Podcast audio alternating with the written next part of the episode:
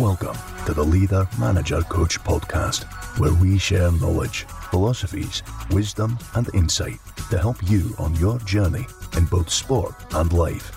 Introducing your host, Rob Riles. Hello and welcome to another edition of Leader, Manager, Coach. Welcome along to the podcast. It's great to have you with us. Now, today's episode is number five in the series of Eknath Easwaran's Words to Live By. As you know, I am a great student and a, and a, and a great one for, for digging into philosophy and digging into knowledge and wisdom. And one of the authors and one of the gurus, if I can use that word, that uh, came to my consciousness in the latter part of twenty nineteen when I was looking for the next book, which was one of those books that you can find, and there's plenty of them around, where you read a little bit every day. And um, the one that I was guided to was Eknath Easwaran's Words to Live By. So this is number five. This is the month of May. And Eknath Easwaran's Words to look, to Live By, as can be applied to the world of leader, manager, coach. So uh, here we go, and um, let's find the, the real nuggets and let's distill it so that you can really bring it to use in your own life. As we always say on Leader, Manager, Coach, it's for football, for sport, and so much more for life. So, number one, what does Eknath say? He says, number one, he says that always remember that what you perceive is just an image in your mind and your limited brain's potential to take in that information at the, that time means that the image you see and what you believe is reality is just your own image. So in terms of a of a coaching aspect or a management aspect, we always really need to ask the question of, is there more to this story?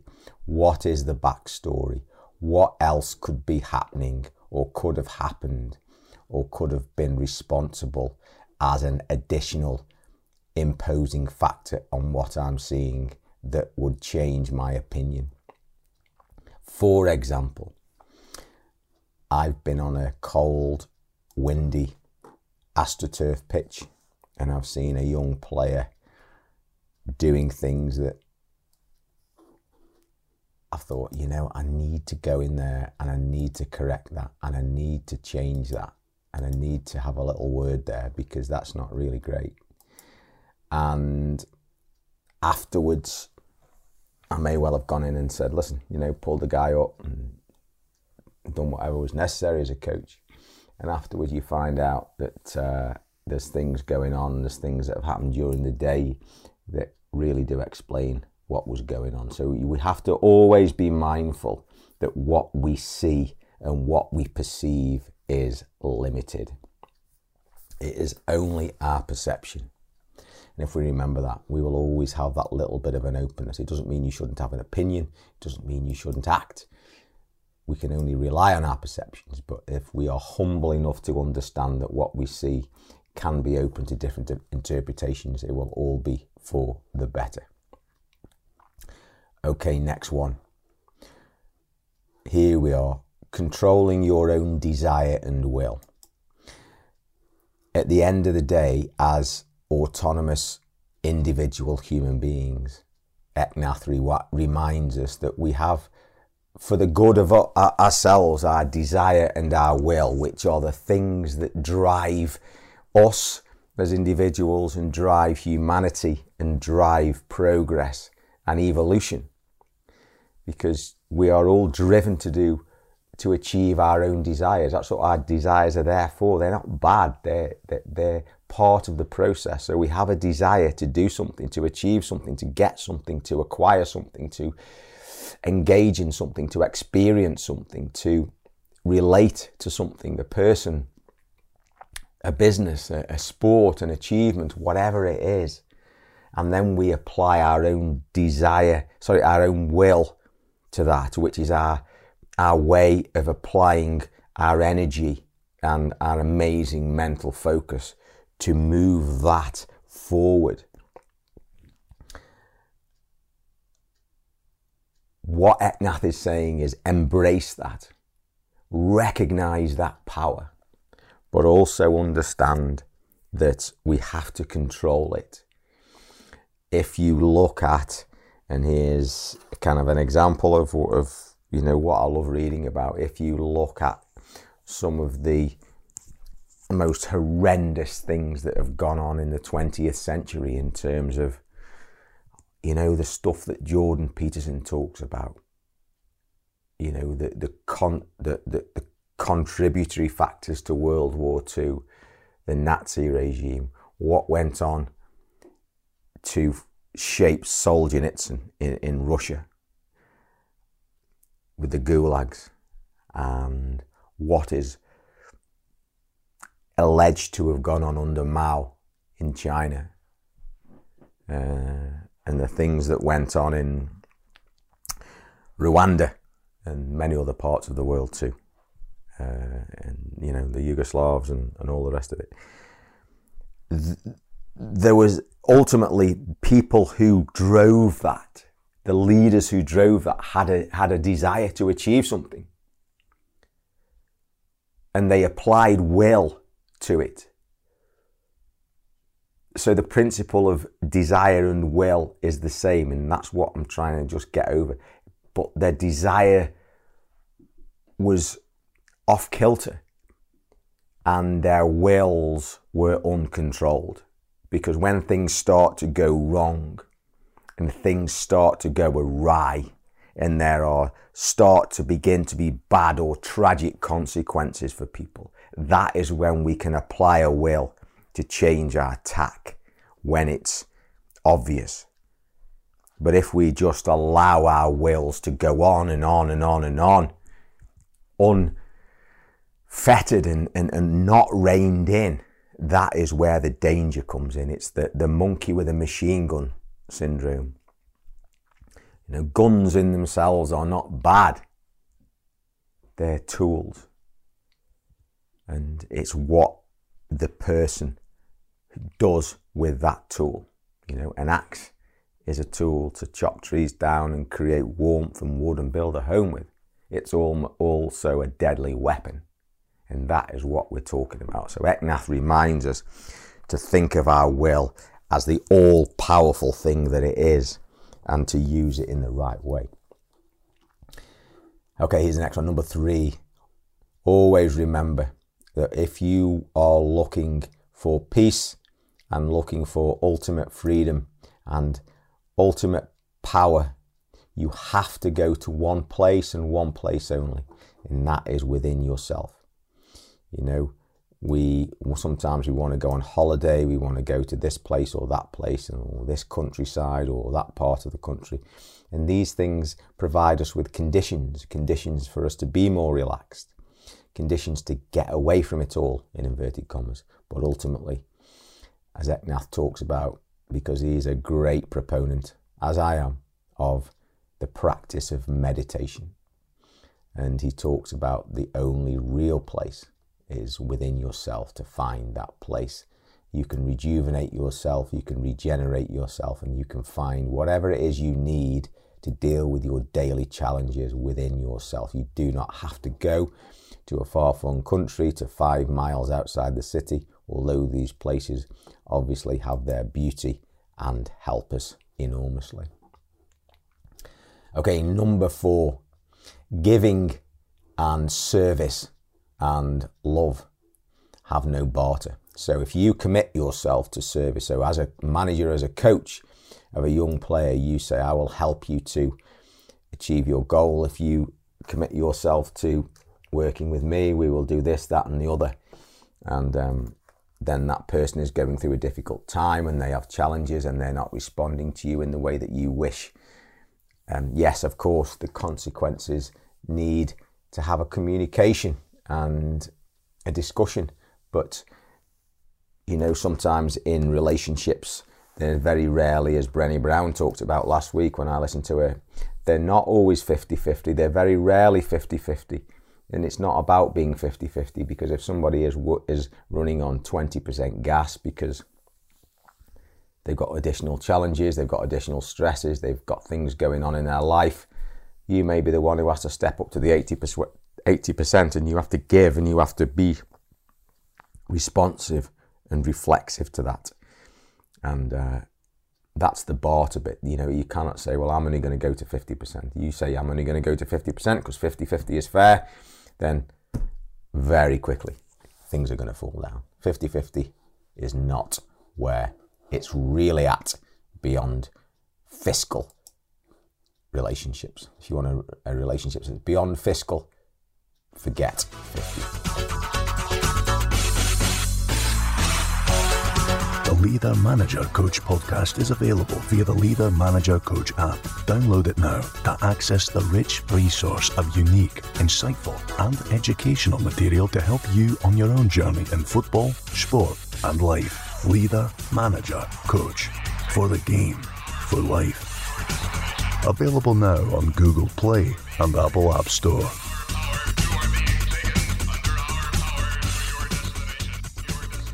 Okay, here we go. Sometimes we get obsessed and we get focused on little tiny things. Eknath reminds us to stand back, take a step back and look at bigger pictures, because he reminds us that we often have to give up a little bit in order to have everything we need. Sometimes we think, oh, if I only get, if I only... achieve this, if I only work towards this, if I only achieve that goal. How many times have you, if you were a, you know, that type A personality, if you're that driven person, that achiever, that leader, that goal setter, I just got to get to point B and I've got to get to point C and everything will be okay. And every time you get there, it's not okay. And sometimes we just have to give up a little bit of that little tiny goal setting in order to achieve the bigger picture, which is that peace of mind that pervades everything, that allows us to go on and actually be a more successful, a more balanced, a more positive and a, and a more rounded person who has a, a, a successful journey, not constantly an unsuccessful, happy, stressful journey, constantly looking for that end result, which actually never ever comes. Eknath reminds us about that. He also then goes on to say, number seven, always remember it is your journey. Jordan Peterson talks about this. We are all individuals. And we have many similarities, but we have so many differences. Yes, we're all human beings. Yes, we're all physiologically similar. But the little subtle differences, which science hardly understands, makes us all different. And we have similar challenges. We have similar goals. You know, whether it's financial, whether it's sporting, whether it's achievement, whether it's relationships, whether it's the whole spectrum. But we are completely individual. And the more we tap into that individuality, Brené Brown talks about this. Jordan Peterson talks about it. Eknath Easwaran, he is talking about it. It is your journey. And the more you are like yourself, the more the happier you can be and the more committed you can be and the more settled you can be with yourself, with your frailties, with your physical appearance, with your looks, with your strengths, with your psychology, with your weaknesses. It doesn't mean you should accept everything in terms of not trying to improve, but there's a balance. And he talks about it being such a personal journey, and it's the same for everybody. So if you are a coach and a manager and a leader, by embracing that fact and treating everybody as an individual. And, you know, one of the beautiful things that, that I've talked about and, and other coaches talk about is, is when you can get that squad or that eleven individuals to just synchronize and, and, and, and be like this sim, symbiotic being of one team on a pitch with eleven people, completely complete eleven, complete total authentic individuals who at that particular moment in time can, can come together and, and, and be like a symphony orchestra and play and act and be. That's a wonderful thing. But ultimately, everybody is an individual. We have to remember that. Okay, number, number ten. Or next one. I always lose the numbers in these. The next one, and I've kind of alluded to this a little, a little, a couple of points before. Remember the power of your attention. I talked about will. You can substitute the power of your attention for the word will. What you focus on, and the power that you can achieve, the power that you can drum up by frequent, constant, regular, practiced, focused attention is unbelievable. It's when you fritter your attention, you jump from A to B to C to D to E to F, and it's, you're going here and there, and the, it's the magnifying glass under the sunlight that creates a warmth compared to a magnifying glass that's held constant in one place that heats the paper, that reaches Fahrenheit four fifty-one, that whoosh, we get a fire. And it's getting to that place. You know, I work with people, and so many people, the vast majority of people are unable to maintain a focus of their attention.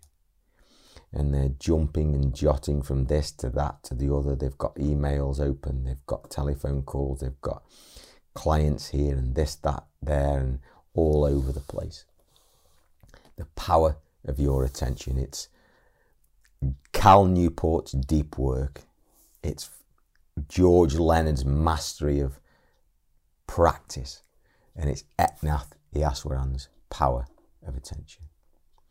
And on that way, he talks about meditation, and he talks about training your mind, because that is where your power is, and that is your path. If you can train your mind, so when you're with a with a group of people, when you're coaching, when you're putting your session on, when you're doing your business meeting, when you're doing your communication, your family meeting, whatever it is, if you've got that ability to bring people's attention to a focus point for however long that is, and it's going to be a short period of time to start with, and you can begin to train those people when they enter that environment, whether you use a you know a, a technique to get them into that mindset, and then to focus for an hour on the coaching session that you're doing, get them to focus on the practice that they're doing, that purposeful practice.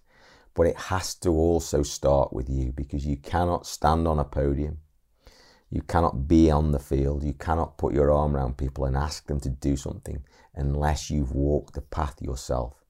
You know, Gandhi talked about it when somebody came and asked him to teach their child not to eat so much sugar. He said, come back in two weeks' time. Why? Because I will give up sugar now, and when you come back in two weeks, I will be able to tell you that you can do that. So you have to have walked the path. But it's that going back to the point, it's training your mind where all your power is. And if you can do that, everything else will kind of start to fall into place.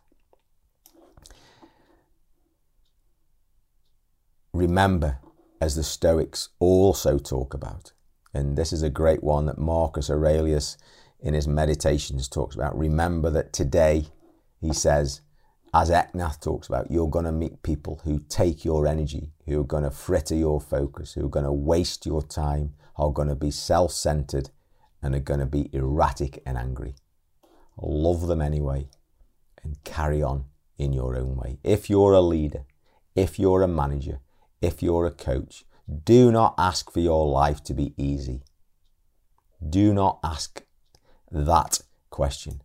Ask to be stronger, because you're going to meet people who take your energy, your focus, are going to waste your time. They're going to let you down. They're going to be selfish. and they're going to do things that you do not agree with and you do not like and make you angry. That is part of the price of being a leader, being a manager, of being a coach, and of being somebody who leads the way in life. Um, you have to love them anyway, and you have to remain calm and remain centered. That is our own path, because that is how we become the person that they wish to follow. In their own time, when they see fit, when they start to naturally buy into it. We can't make them do it. You have to just keep walking, and those who want to follow you will follow you. In your team, in your squad, in your group, in your members, in your family group, whatever it is, your business is, your niche, your area, you're going to have people at all kinds of different places mentally. And you're going to be at different places mentally at different times. And you know that life is this great, big, messy thing that we try and negotiate our way through as best we can. And the only real way we do that is starting to be in control of our own mind. And as the Stoics say, understand what it is we can control. And ultimately, it is our own mind and our own thought processes and our own centering that we can control. And from there, that we can emanate out by example, that people will naturally follow us. Okay, remember the next thing. You have to regularly, and this is, he's talking about meditation here, you have to regularly learn to empty yourself so that you can be renewed and refilled. You know, this is the power of sleep. This is the power of rest and rejuvenation. This is the power of letting the tension go, moving away, going for a walk, changing your mind, having a nice meal, having some real quality sleep, and doing your meditation practice so that you can come back renewed, with things let go and things drop that aren't necessary, tensions changed, so that you can move forward. It's when we carry our baggage forward that we've all done, that I hold my hand up and say, I've done so much. You carry it forward and bring things forward that just need to be left there. And he talks about that so eloquently. When you come back to your next session, new start, clean slate, bang, let's start again. Never forget that every single thought you have counts, because a thought process will often lead to a verbalization. It might be self-talk, then it might be a conversation. And from a conversation, it might be a plan. And from a plan, it becomes an action. And from an action, it becomes a habit. The seeds of manifestation are your thoughts. If you have a thought about something, remember it is powerful. It's not negative. It's not positive. It is just a thought. It only becomes negative or positive according to how you think about it. If you're a, a thing that you think, right, I want to do this, and then you consider it yourself and you have some self-talk about it and you discuss it with a colleague, and then you put a plan in place, and then you put an action in place. And so it ultimately manifests.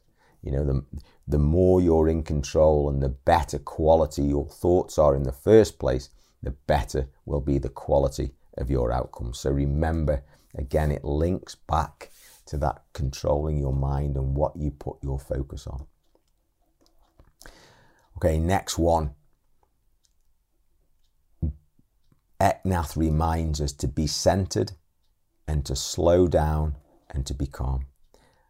This is a big, big learning thing for me. I, I, I cannot tell you years ago how I often used to be on a treadmill of going from one to the other, to the other, to the other, to the other. And it was almost this hour upon hour of drive for efficiency to get as much done as possible, but being frittered and worn down and tired and, and frazzled at the end of the day. And hopefully the journey has enabled me to be a little bit more centered and a little bit calmer, and to breathe and to take things as they come and hand things over, and to use the power of understanding that things will take a certain amount of time no matter how quickly we want them to be done.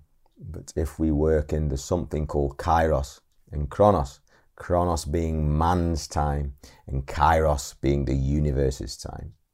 And, you know, babies grow at a certain rate in the womb, and grass grows at a certain rate, and trees will bloom and blossom and flowers will grow, but it all occurs in nature's own time. And that heartbeat and that fluctuating time is something, if we can get into harmony with that and, and deal with that, and how players develop and how they grow and how they come on board and how things evolve. Yes, we might want it yesterday, but it's not going to happen. So slow down, be centered, get into the flow, and uh, the journey will be so much better. Understand, next one from Eknath, understand the power of listening. Sometimes we get carried away by our own mantra and our need to pass on information, particularly if we're a coach. Often it is about listening.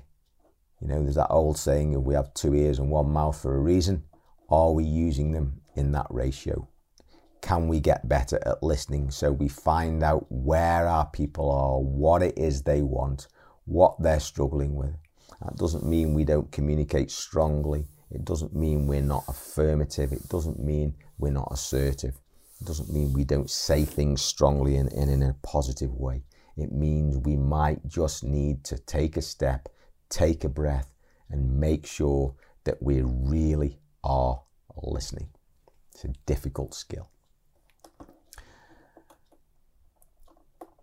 Okay, next one. Sacred time. Really, as Eknath points out, all time is sacred, because the only time we have is now. The power of now, as Tolle wrote in his book, it's all about now. And we, if we waste time, it's gone, it's never coming back. All time is sacred. The more we recognize the value of our time, the more we will understand focus, and the more we will get out of these particular moments in time. You know, there's moments when you communicate with your players. There's moments when you communicate with your colleagues. The moments when you're in that coaching mode, you're on the grass, all that work you've put into to getting into that forty-five minute session on the grass, all that planning, all that thought process, all those people coming together for that particular moment in time. Make it sacred. You know, sometimes we take meal times for granted. We're in the twenty-first century where we eat on the go, and we get Starbucks and we get Costas and we get snacks. The, the, the, the norm of families sitting down a certain time every day and families coming together and discussing what happened in the day, that is not the norm anymore, certainly in Western industrialized societies. I'm not trying to say things are wrong. What I'm saying is that there's a lack and a loss of an understanding, in my opinion, because I back up what Eknath says here, of sacred times. And there's certain times that may be more sacred than others, because those family times, those player times, those communication times, those meetings, they really do require focus.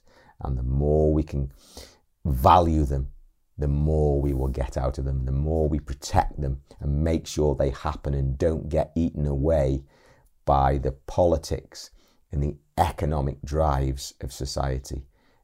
And the more we can stand up and be assertive and say, no, this is happening. On my watch, this is happening.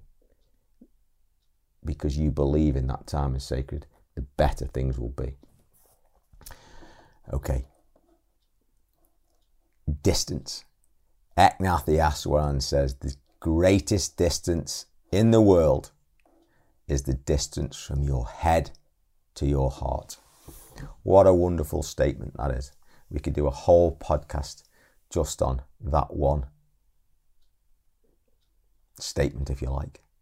The distance from your head to your heart. How many times have you sat and listened to somebody who could give you the best data, the best knowledge, the best information? It's cutting edge, it's up to date, it's scientifically valid, it's true, and it's viable. But it doesn't resonate. And then you could listen to somebody or be in a relationship or a communication, however that is, with somebody who has an emotional involvement, who is involved who has walked the path. This is a little bit like Gandhi, who said, I won't ask somebody to give up sugar unless I've given it up myself. So you hear somebody who's walked the path, and how they communicate and how they are tells you more than the information itself. This is the same as who you are and what you are speaks so loudly, I cannot hear what you say. This is the same as the distance from your head to your heart. So what it is that goes into your mind and your brain, when that goes into your heart, that is who you truly are, and that is the person you will truly be, and therefore that is the influence that you can be in your life. It has to go from your head to your heart. Otherwise, your influence will be limited. It's a beautiful statement. It's an amazing statement. Okay, moving on from that, here's a great one, which totally relates to that. Because if you come from a heart position, which, by the way, has to be balanced with logic. You know, emotional responses have to be balanced with logical responses. You can't go and buy a house just because you like it if it's a million pounds, a million dollars more than you can afford. But Eknath, next one, he talks about gambling on goodness. Be a person who gambles on goodness. You see a kid, you see a player, you see a person, you meet somebody. Do you have that thought process that you see the potential, you see the possible fulfillment, you see the outcome of how it could be in a positive way? Or are you coming from a skeptical, doubtful, everybody is guilty until proven innocent mindset? Look, I, I'm not saying one is good and one is bad, because people have different life experiences. And let's put it like this. If you've been through a brutal experience with a certain subset of people in your life, and you've had tragic experiences, and you've been brutalized or bullied, or you've had real challenging experiences, nobody can suddenly expect you to have a positive outlook from the consequence of re-experiencing that kind of thing again. But can you be somebody that has that courage, that has that ability to gamble on somebody's goodness and see the beauty and potential in somebody? Because when you get, when, as a coach, as a leader, as a manager, the, the, the world is full of millions of people who do not recognize and do not realize and do not understand and haven't dug deep enough and never been taught, never been shown, and never had that possibility to, to find out and understand their own beauty and their own amazing abilities and what they need and what they require. Is they're looking for that person to believe in them, so that they can believe in themselves. So, so they're looking for the leader, the manager, coach who can facilitate in them the understanding that they as an individual are all powerful. And if you are somebody who can do that and be that, you will be, you know, I, I can't even put it into words really, but you will be the person who Uh, that they will be thankful for the rest of their lives, and, and you will know that you're one of those people. But that is the ultimate, really, the ultimate skill set in leading, managing and coaching. Let's talk about it as gambling on goodness. Be a gambler on goodness. And that's almost a great way to end this. You know, and I think there's there's a couple more points that I was going to talk about, but I'm going to leave it there. You know, we're probably half an hour into the podcast, and um, we've gone through. It's not about qual- uh, quantity. It's always about quality. Always, always about quality. And I'm going to leave it there. So those are Eknath Easwaran's words to live by. and the thing that comes out of it most of all, and again, I'll say this, you know, I'm blessed to be able to do this because I learn so much from re-going over this stuff just to share it. If there's one lesson you take out of this podcast, it's the greatest distance in the world is the distance from your head to your heart. And once things get into your heart, yes, you need to balance that with rational, logical thought processes to make sure you're not jumping off a cliff. But dare you be the person? Have you the courage to put your own vulnerability on the line and be a gambler on? That's Leader, Manager, Coach. That's uh, that's the episode. It's Eknath Easwaran's Words to Live By. Don't forget the Leader, Manager, Coach app. Download it, check it out, find out what courses might be appropriate for you. You just might want to get on the podcast and the videos and read a couple of the articles and share it. That's Leader, Manager, Coach. All right, Paul, as always, great to chat. Bye-bye.